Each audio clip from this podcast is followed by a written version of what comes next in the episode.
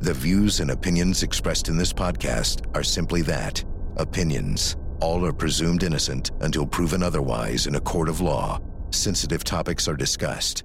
Discretion is advised.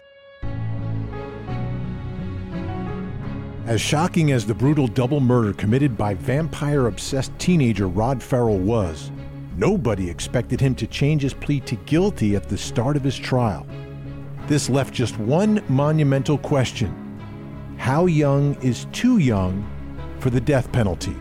This week's Court TV podcast dives deeper into this difficult question with an episode of our original series, Judgment with Ashleigh Banfield, a case full of issues regarding age mental health, and capital punishment, this is Judgment of the Vampire Clan. This is the Court TV Podcast.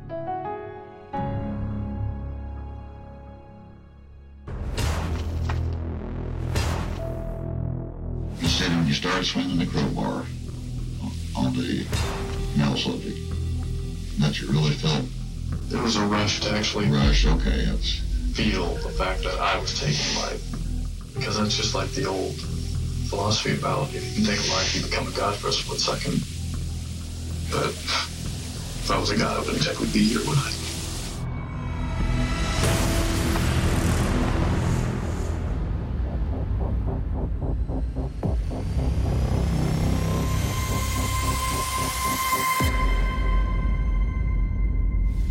Florida. It's a town that sits on a lake of the same name, about 40 miles north of Orlando. Once known for its citrus crops, the quiet night here was shattered on November 25th, 1996. What happened was almost unheard of in Eustis murder. Even more alarming, a double murder in the home of Richard Wendorf and Naomi Ruth Queen. They're found bludgeoned to death in a grisly scene, and the suspects? Vampires. Not just any vampires, teenage vampires.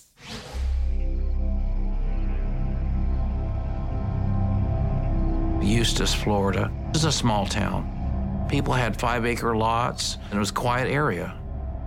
Richard Wendorf and his wife, Ruth Queen, they had built the house themselves. There were four people living there at that time the husband and the wife, and two daughters. Jennifer, the older girl, came home that evening to find that her parents had been killed. Where is your emergency? My emergency is in, in Eustis, Florida. I need two ambulances. My mother and my father have just been killed. I just walked in the door. I don't know what happened. They are dead. The crime scene was horrific.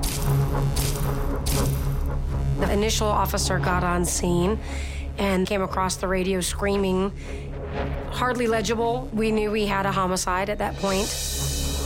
Mr. Wendorf he had been struck multiple times on the head with a blunt object determined to be a crowbar. Mrs. Wendorf was found lying face down, and she too had been beaten with a crowbar. Are you there alone? I have no idea. There could be someone in the house. I mean, nobody came there with you. I don't know where my sister is. She's gone. What do you mean? She, does she live there with you? Here it is. She should be here. She's only 15 years old, and she's gone. Okay. According to our complainant, which was Heather's sister, her sister was missing. We didn't know if Heather had been abducted, taken by force, or if this had been something she was involved in. We need to find Heather. A friend told us that Heather was arranging to go with these four teens who'd come down from Kentucky, and they were planning on running away. They had arrived in an old clunker that barely ran, so they needed a new car, and it just so happened the Wendorfs had a fairly new Ford Explorer. They had stopped at a girl's home 10 miles away from the scene. They came in and used the phone. Rod Ferrell called over to Heather's to get directions to the house, which turned out to be the murder scene. Then they went into the kitchen and they proceeded to drink um, some blood. Rod Ferrell fancied himself as a vampire. He had some other kids that they could start doing this half role play, half serious talk where they're talking about vampires, they're talking about killing, they were believing that they could drink blood, that they could be immortal. Richard Wendorf was targeted because he was the father of Heather Wendorf, who was part of this cult. I think she had said that her life was made hell by her parents, by her father. She said that she had an unhappy childhood with him. She wanted him gone. I don't know that she really understood that her parents would be killed. Whatever Heather had in her mind, we don't know. But what we do know is that Rod Ferrell decided to take matters into his own hands. Rod Ferrell not only beat these people to death with a crowbar, he just went into a frenzy to the point where the people were basically unrecognizable. About 10:30 this evening, uh, all five were arrested in Baton Rouge, Louisiana. The group was arrested in Baton Rouge after being on the run for three days, and Rod confessed right away. He says, "I'll tell you anything you want to know." Actually, boom, right across the temple of the head. It knocked him cold. And while he was cold, I figured now or never because if he gives up, I'm a dead. So I just beat him until he died. The four charged in the incident were Rod Ferrell, Scott Anderson, Charity, and Dana. The two girls were not there at the homicide, but were well aware of the situation.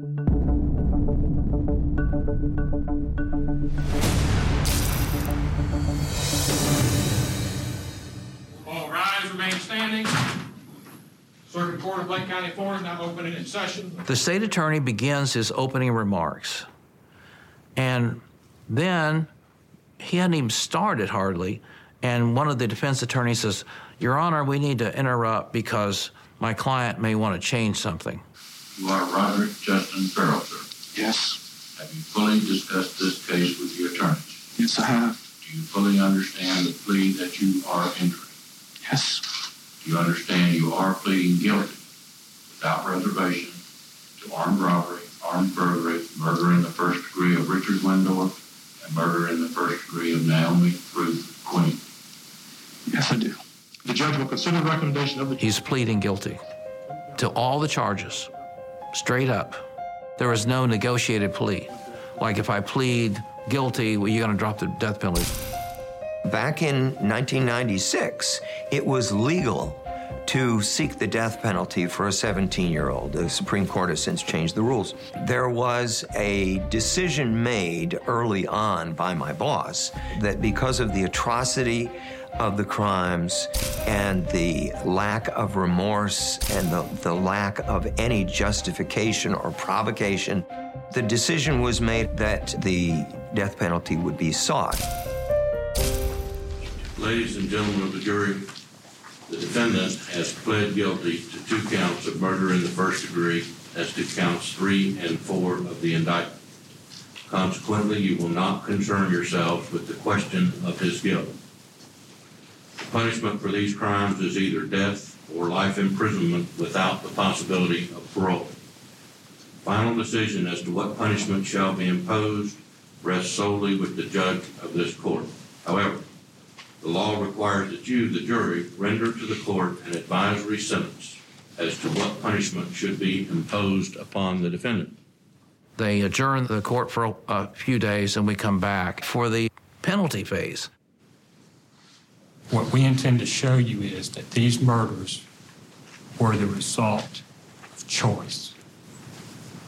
They were the result of a personal decision of a person.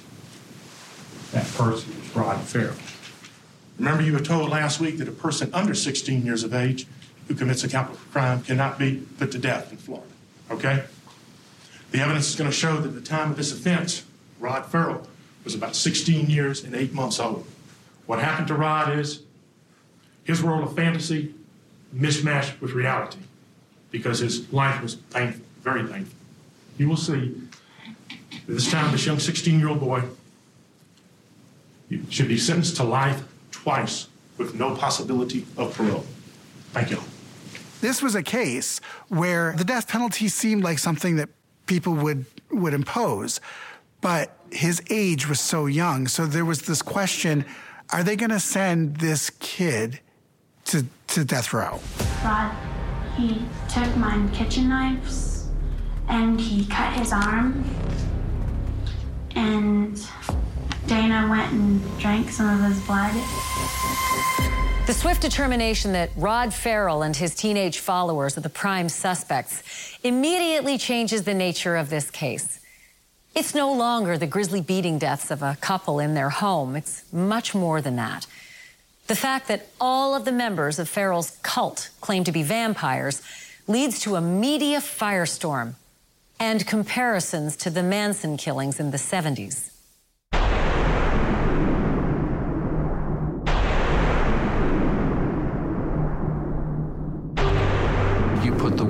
Vampire in front of anything, and that's going to capture the headlines. I mean, the difference between having a putt putt mini golf establishment and a vampire putt putt mini golf, everybody's got to check out the vampire putt putt mini golf. This was one of those trials where everybody wanted to be in the courtroom. Who is this kid? How did he get this way? How did he get to be this twisted? And how did he get people to follow him? The male victim laying right here, face up on the couch. His glasses were mashed up, and the thing that stands out is that his face looked like hamburger.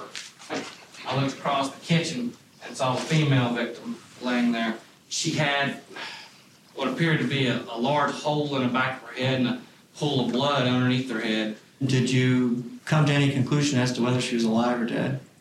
It was apparent that they were both deceased. They couldn't have lived through that.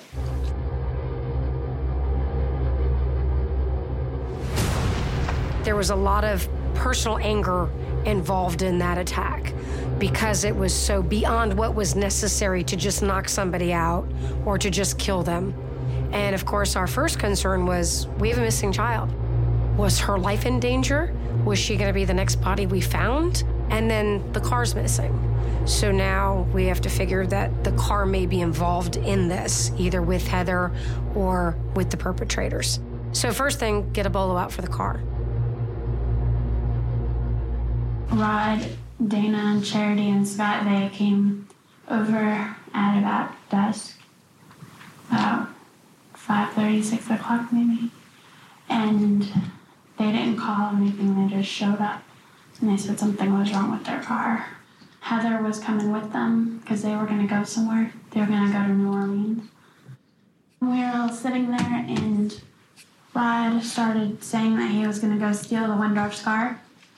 And, um, because his car wasn't working well, as said before. And then he said that he wanted to go kill our parents, and I asked him why. And he said because he wanted the car. Rod, he took my kitchen knives and he cut his arm. And Dana went and drank some of his blood. Kids think they're vampires, they're drinking each other's blood, they're doing all this occult stuff. Then you have the daughter of the victims is missing. Was she abducted? Was she part of it? Or is she a victim herself? I mean, nobody really knew. You didn't take too seriously what Rod was saying, did you, that night? No, Okay. You didn't call the police or anything, did you? I didn't believe him. Because he basically, uh, he runs his mouth a lot, doesn't he? Yeah. Okay, he tells a lot of tales, doesn't he? Yeah. Our first big break came about six hours in. We got a hit on the tag. I received a bolo working that day. What was the bolo about?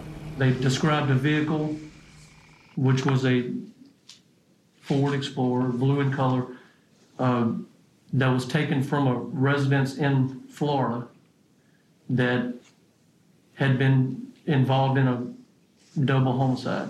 And so on the 28th of November, 1996, there in the, the north parking lot of the Howard Johnson's Hotel, is that the man that you saw standing by the blue Ford Explorer? Yes. What they didn't plan for in advance was traveling takes money, living takes money. So when they got over into Louisiana. Charity got the idea that she could call her grandma for money. Fortunately, the grandmother reached back out to the detectives, and ultimately they would be taken into custody without any injury to anyone. Did you then begin to interview each and every of the five subjects that were in custody? That is correct. Scott Anderson came from the most dysfunctional family. We're talking poverty, alcohol abuse, mental illness. What did you go up there for? I thought I'd be able to do something, but. So your intentions were to go up there and assist him in that? Yes. And how were you going to assist? I was going to go after the father and I was going to go after the mother. that was predetermined before you even got up there? Yes. His problem was that he went with Rod inside the house, and Rod had asked him right before they went in there, Do you have a problem with taking these people out? And he said, No, I don't have a problem with that.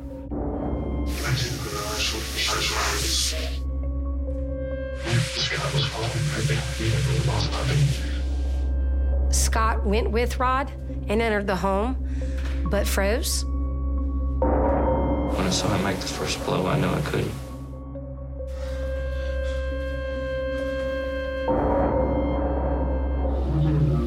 To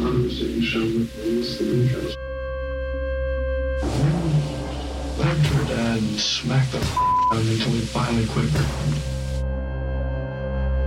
The interview of Rod Ferrell was so graphic and so shocking. It was clear to me by the uh, proud and brazen way that he talked about what he had done without any remorse in his voice whatsoever. He seemed to enjoy the experience and probably wanted to kill somebody uh, for the thrill of it.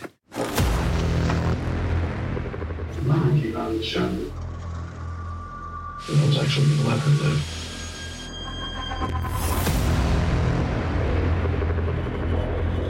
Just the crowbar and her skull. I just continued to beat her until I saw her brains falling on the floor. To see a 17 year old with absolutely no conscience was really a difficult thing for me to wrap my head around. I, I rem- even to this day, 24 years later, I shake my head when I think about that. Uh, how do we uh, produce children like that? Did there come a time that uh, he made any kind of threats towards you? He said he wanted to, he was going to spread my guts all over the wall so everybody could see them and smell them.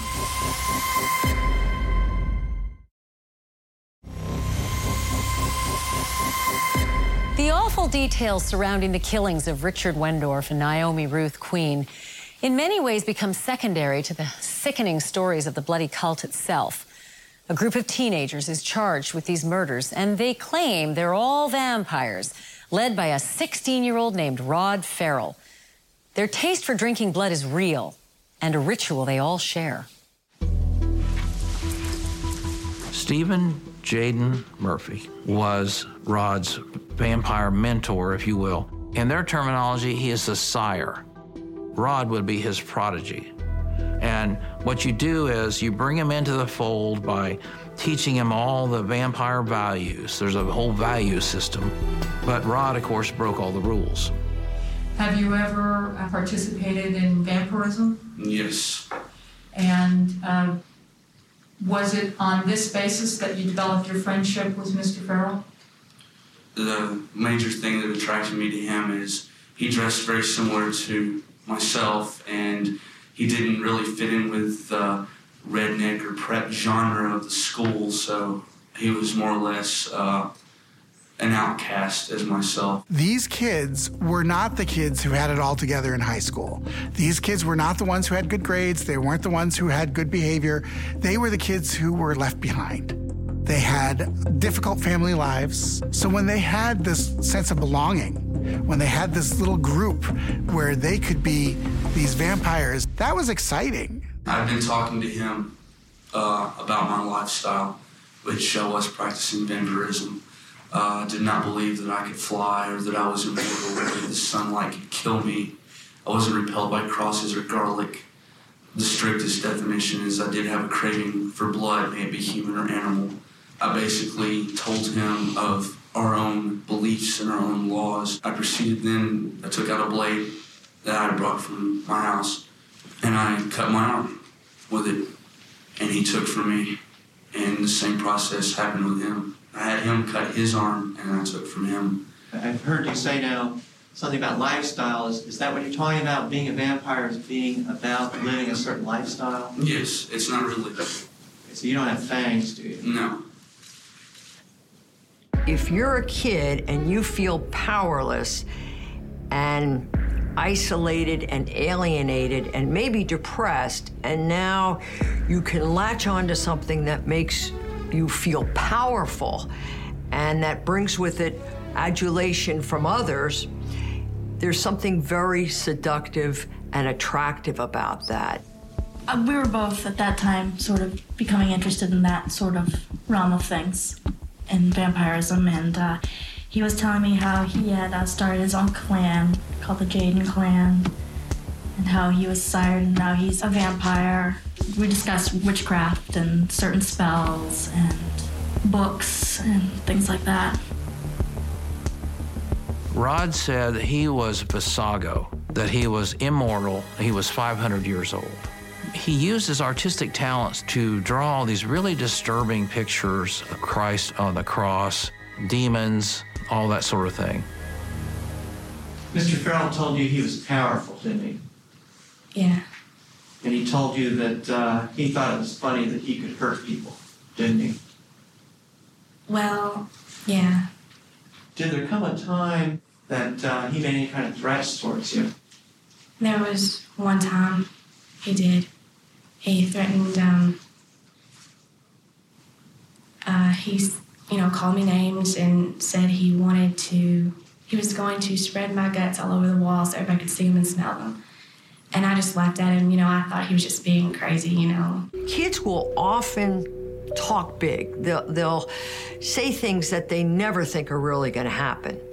And in fact, one of the followers said at one point, Oh, we would talk about killing, and it was like a joke. The problem is when kids talk about killing, after a while, it can take a life of its own. Did Rod ever talk to you about his friends in Florida? A little bit. I don't know. Did he ever mention a person by the name of Heather Wendorf or Zoe? Yes. And who is Zoe? He was. She was a very close friend of his in Florida. Now, are Zoe and Heather the same Yes, person? yes. Did you ever uh, talk with Heather? I believe she called my house once. I just answered the phone and handed it to her. Did you hear any part of that conversation? Um, I believe I heard her ask him to come get her. Okay. And did you hear anything else? Uh, he said he would, and she said that they were hurting her, and, and he said he'd come get her, and she said, "Well, the only way I can see you to come, the only way that I can see for you to get me out of here is kill him." Who said that? Heather. Okay. Who was she talking about? Do you know? Her parents. Heather denied vehemently that she had anything to do with this crime. I remember telling her flat out, don't even go near my parents. Central to the case and how the suspects are captured so quickly is the role of Heather Wendorf, the teenage daughter of the victims. Did she just fall in with the wrong crowd? Or is Heather a co conspirator who actually set the murders in motion? Even today, some investigators believe that's exactly what happened. Did you ever have any contact with a girl by the name of Heather Wendorf? Um, she called her house several times. I never really talked to her much on the phone, but she wrote us letters, and I read those. In regards to the letters, do you remember one letter in particular?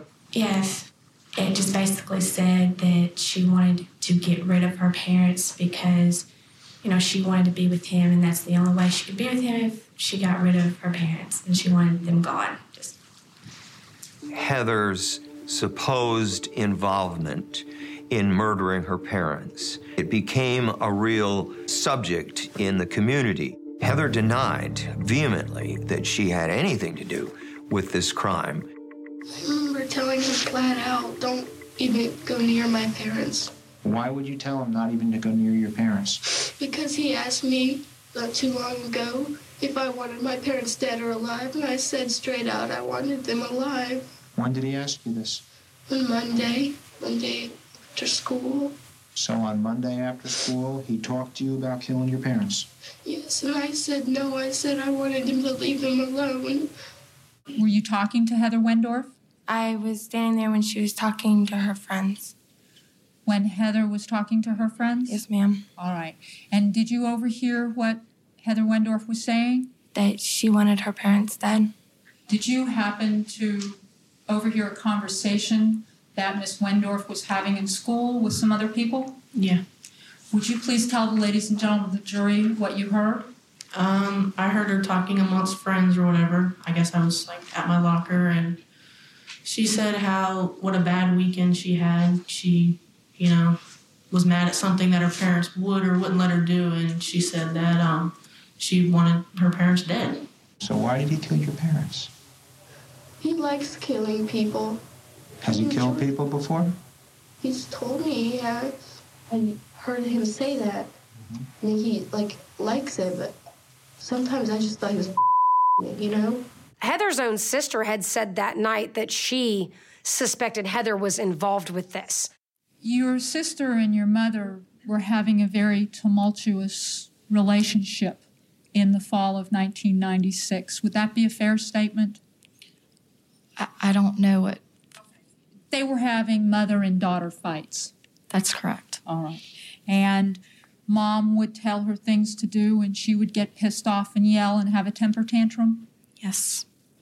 And on Monday evening, November 25th, 1996, do you recall that you were going to have a meeting that night, a family meeting, where your mom was going to talk to Heather with your dad and try to see if there wasn't some way to, to get her straightened out? Yes. There's several things you've been lying about. What You is it? told us you knew nothing about your parents. And now you're telling me that Monday and on numerous other occasions he's brought up to you about wanting to kill your parents. You said no, but I you... didn't know he killed my parents. No, are you not listening to what I'm saying? See, no, I didn't know he killed my parents until he told me, you know? Okay. You had a pretty good idea of it, though, didn't you? No. How many times did he talk to you about killing your parents? Not counting Monday. Not counting Monday. Yeah. Oh.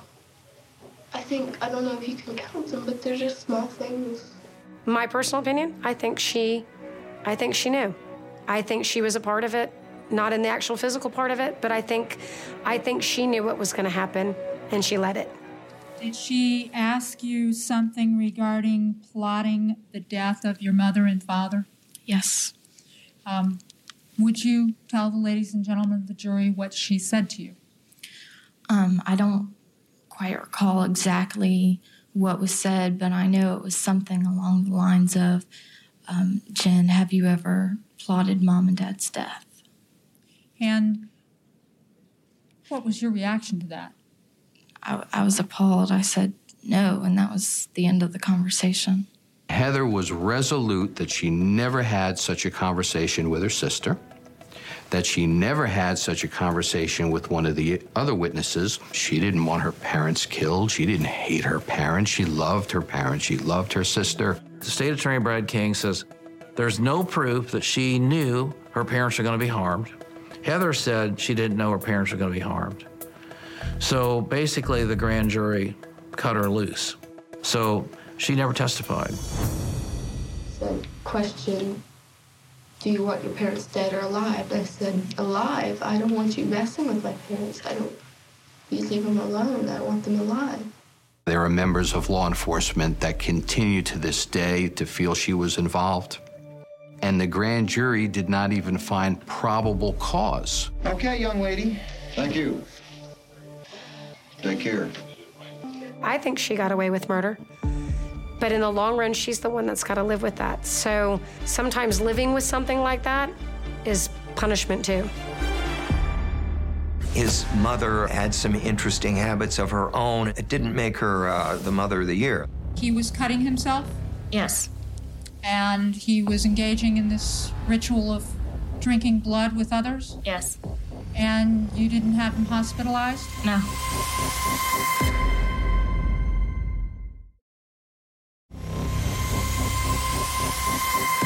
The case against Rod Ferrell is overwhelming. There's physical evidence, there's the testimony from his co defendants, and there's an unrepentant confession.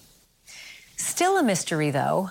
How does Ferrell shift from being a wannabe cult leader of teenage vampires to being a premeditated blood drinking killer who bludgeons to death a man as he sleeps and a woman coming to her husband's aid? Can you share with us any opinions that you drew from his family history? This um, this is one of the more dysfunctional family situations that I have experienced, and I indicated that I've evaluated close to 700 individuals charged with first degree murder. When you're dealing with juveniles who commit homicide, there are always mitigating factors because healthy, happy, well adjusted kids don't kill people. It's clear that Rod has not had the positive male role models in his life that a young man needs. It's real clear that he hasn't had a positive female role model. Sandra Gibson is a very disturbed woman. I know that this young man uh, came from a, a troubled background, broken home, etc. His mother had some interesting habits of her own and some issues. It didn't make her uh, the mother of the year. Would you tell the ladies and gentlemen of the jury your name, please? Yes, I'm Sandra Joanne Gibson. I'm also known as Star. She was a very young mother. She was, according to the record, 16 when she gave birth. So a 16 year old is a child themselves. They're certainly not going to be in the best position to be an effective parent. And uh, did you use drugs during this time? Yes. And were you uh, abusing alcohol? Yes, I was. What kind of drugs were you using? Um, ecstasy. I did some speed. I did some anything I could get, pretty much. Rod's mother, Sandra Gibson, she got involved in this vampire thing too. She was claiming that she had been raped during an orgy, a vampire type orgy, that she was haunted by a, a demon. During this time, did your son have an upside down cross hanging in his room? Yes. Mm-hmm. And he had his room draped in black? Yes. And uh, he was cutting himself? Yes. And he was engaging in this ritual of drinking blood with others? Yes. And you didn't have him hospitalized? No. Tell us about your interview with Sandra Gibson. She related a, a day when Rod was about six or seven when his grandfather took him on a fishing trip. And when Rod came home that night, Rod was uh, shaking, was uh, nauseated, throwing up, was extremely upset. And Rod told her that he had been abused by sexually abused by several men out in, in the woods on this fishing trip. Rod Ferrell, sexually assaulted by his grandfather, a mother who was completely dysfunctional, significant drug use and alcohol use at a very young age. Those are the things now that we are looking with specificity to explain the full story of why Rod got to where he got. Rod has come from a very um, deprived background himself, emotionally deprived. I don't mean financially deprived, deprived background emotionally. Um, no dad and a mom that's uh, extremely immature. Um, probably 12 years old on a bright day. What did the clan provide him as far as his emotional structure? Klan met a lot of, of Rod's needs. And I think the fact that it was a vampire could have been called anything. The fact that it was vampire clan was coincidental. It provided him a father figure, and that was the sire. It provided him with structure. It provided him with a family. None of those things did he have. Can you say within a reasonable degree of certainty whether Mr. Ferrell was under the influence of extreme mental or emotional disturbance on November 25th, 1996? Yes, it's my opinion that, that he was. Prosecution's strategy was simple shred the psychologist's testimony. Dr. Myers, in spite of your conclusions about Mr. Ferrell's mental health status, he knew right from wrong when he went in that house, didn't he? I believe he did. He had the ability to say no when given the choice of killing them or not killing them, didn't he? I think he his ability was impaired. Was he not thinking when he walked into the Wendorf's house and beat them in the head 20 times until they were dead? He was thinking, wasn't He did not tell me what he was thinking at that time. Did she ever say anything about the fact that her parents would never let her go and she would have to actually get rid of them in order to leave? Yeah. The trial of the teenage vampire murders, specifically the case against 16 year old Rod Ferrell, is never really about guilt or innocence. After changing his plea to guilty early in the trial, it all comes down to the sentencing. Will Rod Ferrell become one of the youngest people in U.S. history to be sentenced to death? Ladies and gentlemen, there was a time for mercy in this case. There was a time. It could have been Friday night before they decided to leave Kentucky. Monday night, even as he speaks of these things, there could have been mercy. He could have said, No, I'm just, I can't do that. I'll get them and run. If I get caught, I get caught. But I'm not going to kill anybody. The time for mercy passed. And there is only, ladies and gentlemen, one penalty that can be exacted when someone has chosen to act so despicably in regards to the rights and lives of other people. And that is to say, Mr. Ferrell, by your choices, by your acts, you have forfeited your right to live here on earth. We don't seek the death penalty in most first degree murder cases because there typically is some sort of either provocation or some sort of mitigation that is compelling enough that we just don't seek it. But in this case, I agreed with the decision that Mr. King made. I don't mean in any way to sound flippant, but if this case had occurred 243 days earlier, you wouldn't have to make the grave decision that you're going to make because the law says that a child of 15 can only be sentenced to life without the possibility of parole. We all wish that Rod would have had the common sense and collective judgment to make the right decision, but he didn't. Please make the right decision and recommend to the court that Roderick Ferrell will be sentenced to life imprisonment without the possibility of parole. What do we do when there's a, a horrific crime that's committed and someone so young and so damaged commits it? Do we just throw away the key or do we give them another opportunity at some point to get past the punishment for what they did? Mr. Bailiff, I'm advised that the jury has reached an advisory sentence. Is that true, sir? Yes, Judge.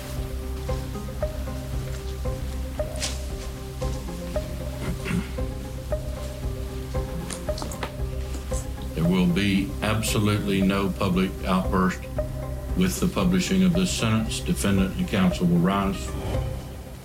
In the Circuit Court of the Fifth Judicial Circuit of the State of Florida in and for Lake County, the State of Florida versus Roderick Justin Ferrell, advisory sentence. A majority of the jury, by a vote of 12 to 0, advise and recommend to the court that it impose the death penalty upon Roderick Ferrell.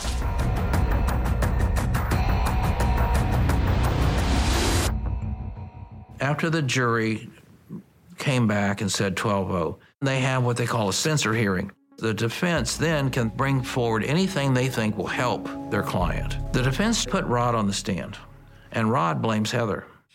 Now, did you have conversations with Heather Wendorf in the late spring, early summer of 96? Yes. She would express about the vampirism, her questioning about that, and her basically lust for that lifestyle. Also, she had basically told me that her problems with her family were increasing. Did she ever tell you that her family was hurting her? Yes. Did she ever tell you that she wanted to run away? There was times when she would actually like she would cry and get hysterical over the phone. And me coming from an abusive life and being around people that have had abuse like Scott Anderson, my best friend, the symptoms from her crying and her hysteria seemed real. It seemed likely that she really was being abused. Did she ever say anything about the fact that her parents would never let her go and she would have to actually get rid of them in order to leave? Yeah. These cases tend to play out as the water goes from your ankle to your knee to your belly button to your neck. You're looking for someone to either misery loves company, pull into a sinking ship with yourself, or push out of the boat, as the case may be. What kind of system and what kind of retribution and hate and anger exists out there when a community says, let's kill a 15 year old, a 16 year old? Is society in a position to put children, children, to death? There is genuine evil in this world. There is a dark side and a light side to each and every one of our lives, and those sides compete for human domination. Rod, I, t- I say to you, I think you're a disturbed young man. I think your family failed you. I think society failed you. But I also am here to tell you, in the considered judgment of this court, a troubled and disturbed youth cannot serve as an excuse for cold blooded, premeditated murder, such as you perpetrated upon the Wendorfs in this case. It is no wonder the jury unanimously decided to recommend to this court that Roderick Justin Ferrell should die for each of his crimes. The court agrees with the jury that in weighing the aggravating circumstances against the mitigating circumstances, the scales of justice tilt unquestionably on the side of death. When they gave him the death sentence, I think everybody was sighing relief because he would never stop. He had a taste for it, he liked it. And I don't think he would have ever stopped killing. I think he would have become a, a serial killer. What happened with Rod is after he was sentenced to death, the Florida Supreme Court said, nah, we're not going to uh, execute a 16 year old. So they commuted his sentence to life. Well, then everybody thinks, okay, well, that's, that's it, it's done. Life sentence, no chance of parole, done.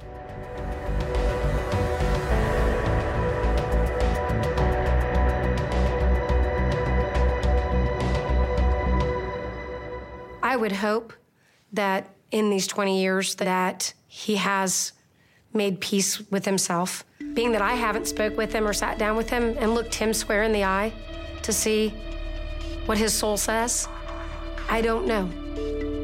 I can only go by that 16 year old boy. And I never saw an ounce of compassion. If evil exists, it lives in the heart of Rod Ferrell. Does he regret it? Yeah, because yeah, he's going to spend the rest of his life in prison. So he regrets it from that point of view. But does he have remorse? True remorse? Only God knows.